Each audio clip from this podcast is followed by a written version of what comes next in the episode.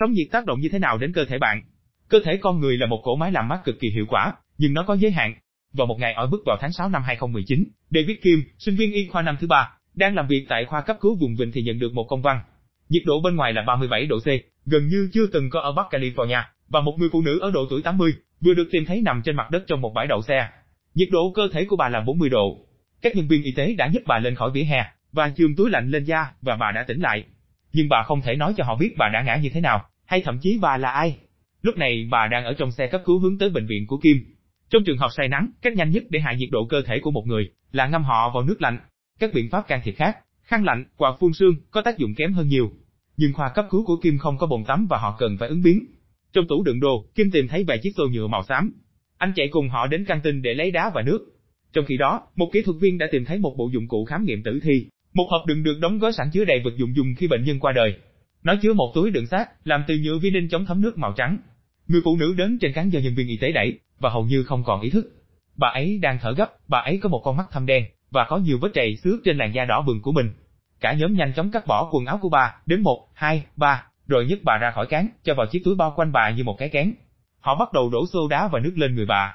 Chiếc túi phồng lên như một quả bóng nước, và để giữ cho nước không tràn ra ngoài, họ kéo khóa lên đến cổ bà. Bà hầu như không cử động. Bất cứ ai xem đều có thể cho rằng bà ấy đã chết. Phải mất 10 phút để nhiệt độ của người phụ nữ giảm xuống 38 độ, lúc đó bà ấy trở nên tỉnh táo. Các bác sĩ mở túi, nhúng tay vào nước đá rồi đặt bà lên cán khô. Họ truyền dịch cho bà và khâu vết cắt trên cánh tay bà. Vài giờ sau, khi nhiệt độ cơ thể đã bình thường trở lại và suy nghĩ tỉnh táo trở lại, bà xin về nhà. Không lâu sau, Kim và các đồng nghiệp của anh đã viết về những gì đã xảy ra. Trong một báo cáo trường hợp có tựa đề, một chiếc túi đựng xác có thể cứu sống bạn, được công bố trên một tạp chí y học khẩn cấp. Họ nghĩ đến phương pháp túi đựng xác như một chiến lược có thể tỏ ra hữu ích trong những hoàn cảnh khắc nghiệt nhất. Nhưng năm sau, một máy dòm nhiệt bao trùm dùng Tây Bắc Thái Bình Dương trong gần 2 tuần. Nhiệt độ lên tới 49 độ C ở một vùng có điều hòa không khí hạn chế.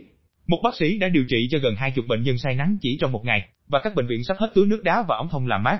Khoa cấp cứu tại trung tâm y tế Harborview của Seattle đã chuyển sang sử dụng túi đựng xác. Các báo cáo tin tức gọi thủ tục này là tàn nhẫn.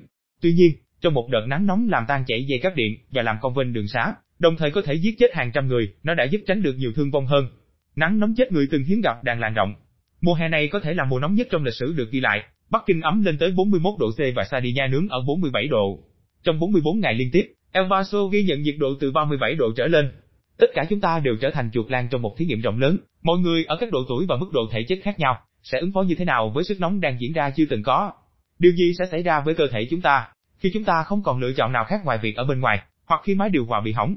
Một cách để nghiên cứu câu hỏi này là đưa mọi người vào buồng nhiệt, những căn phòng đặc biệt nơi nhiệt độ, độ ẩm và ánh sáng có thể được điều khiển, đồng thời theo dõi các dấu hiệu sinh tồn của họ. Viện Corey Tringer, một tổ chức phi lợi nhuận tại Đại học Connecticut, vận hành những phòng như vậy. Viện được đặt tên theo một cầu thủ bóng đá Minnesota Vikings, đã chết vì say nắng tại trại huấn luyện. Khi tôi nói với giám đốc viện rằng, tôi muốn tìm hiểu xem nhiệt có tác dụng gì đối với cơ thể chúng ta, ông ấy đã đồng ý đặt tôi vào một căn phòng 40 độ trong 2 giờ, với độ ẩm 40%, một sự kết hợp có thể gây nguy hiểm nghiêm trọng, căng thẳng lên cơ thể tôi. Tôi cần phải ký giấy miễn trừ trách nhiệm và xin phép bác sĩ.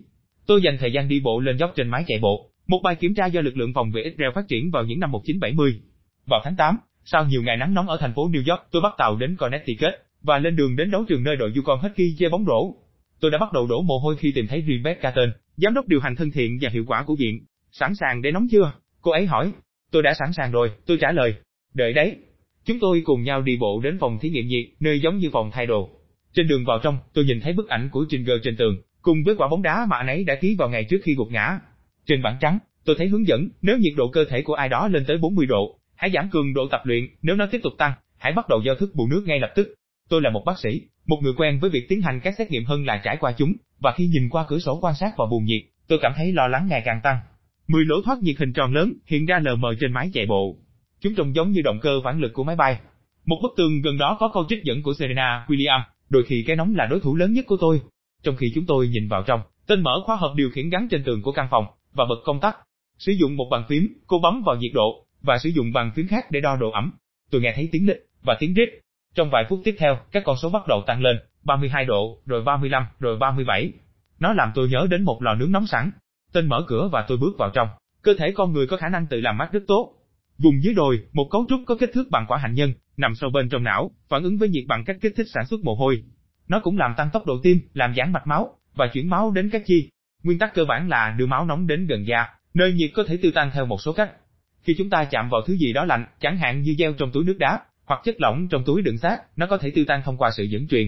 Khi các dòng không khí cuốn qua chúng ta, nó có thể thoát ra dưới dạng đối lưu. Nhiệt có thể bị mất trực tiếp qua bức xạ dưới dạng sóng điện từ. Quan trọng nhất, khi chúng ta đổ mồ hôi, sự bốc hơi sẽ làm mát làn da của chúng ta. Vấn đề với nhiệt độ cực cao là nó làm cho ba cơ chế đầu tiên kém hiệu quả hơn, hoặc thậm chí biến chúng thành con đường thu nhiệt. Khi độ ẩm tăng lên, cơ chế thứ tư cũng suy yếu. Nhiệt ảnh hưởng đến chúng ta ở cấp độ phân tử.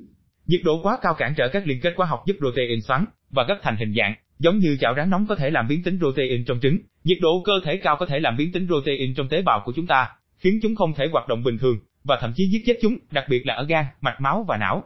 Trong khi đó, trên quy mô toàn bộ cơ thể, quá nóng có thể gây ra một vòng xoáy đi xuống.